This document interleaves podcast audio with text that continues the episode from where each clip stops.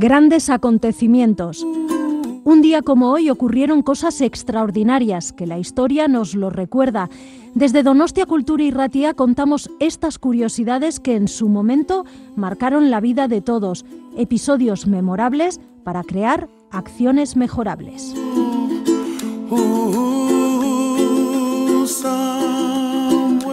Grandes acontecimientos, Donostia Cultura y Ratia lo puedes encontrar en el dial de tu radio, en el 107.4, y lo traslada por las ondas hacia ti. Escucha anécdotas, historias, grandes personajes y personas que influenciaron nuestras vidas de hoy.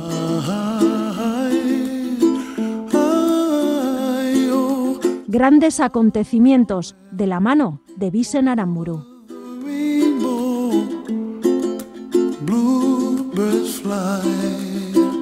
Un 21 de diciembre, pero del año 1966, se lanza la sonda soviética Lunik 13 rumbo a la Luna.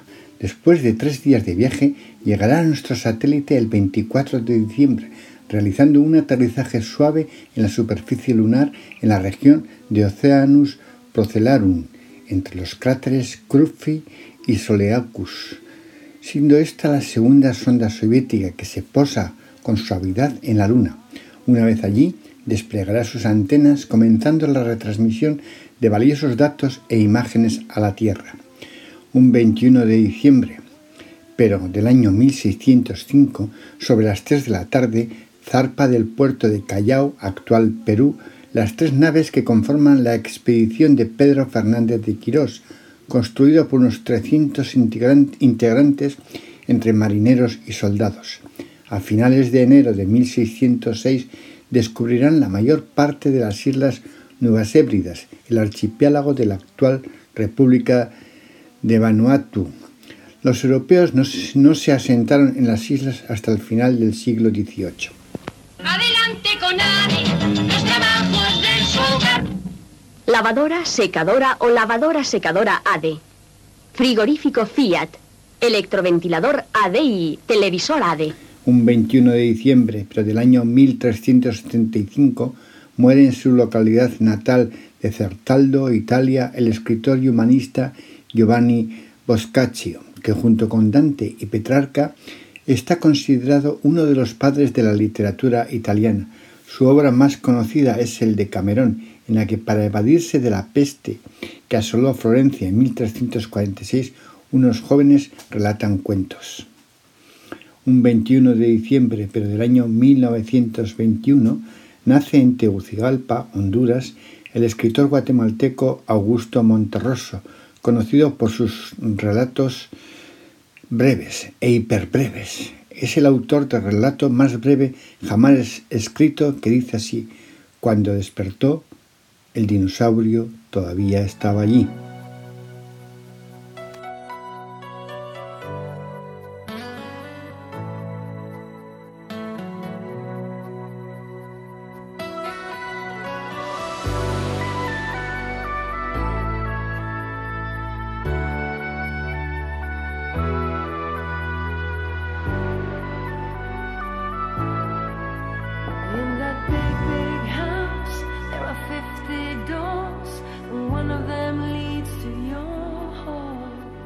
In the time of spring, I passed your gate and tried to make a start.